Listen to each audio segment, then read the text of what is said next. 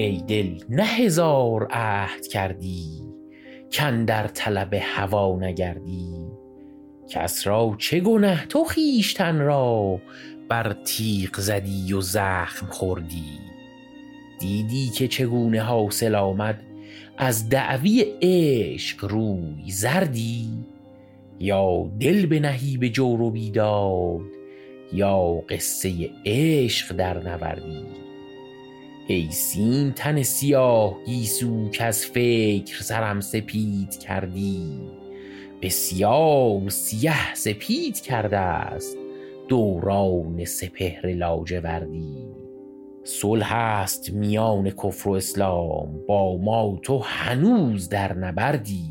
سر بیش گران مکن که کردی مقرار به بندگی و خوردی. با درد تو هم خوش است از ایرا که هم دردی و هم دوای دردی.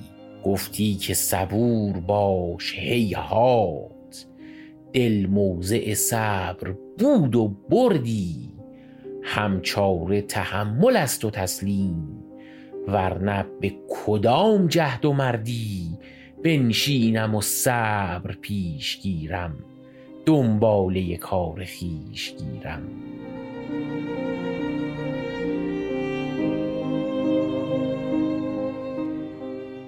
بگذشت و نگه نکرد با من. در پای کشان ز کبر دامن. دو نرگس مست نیم خوابش در پیش و به حسرت از قفا من. ای قبله دوستان مشتاق گر با همه آن کنی که با من. بسیار کسان که جان شیرین در پای تو ریزد اولا من. گفتم که شکایتی بخوانم از دست تو پیش پادشا من. کین سخت دلی و سست مهری جرم از طرف تو بود یا من. دیدم که نه شرط مهربانی است گر بانگ برارم از جفا من.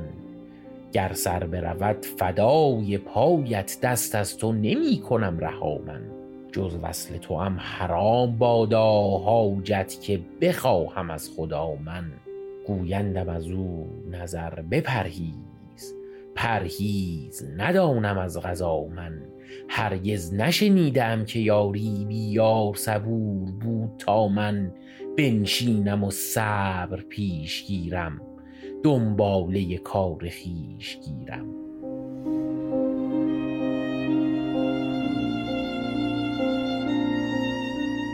این شعرکسته و شما بندهای هفتم و هشتم ترجیع بند سعدی رو توش شنیدید.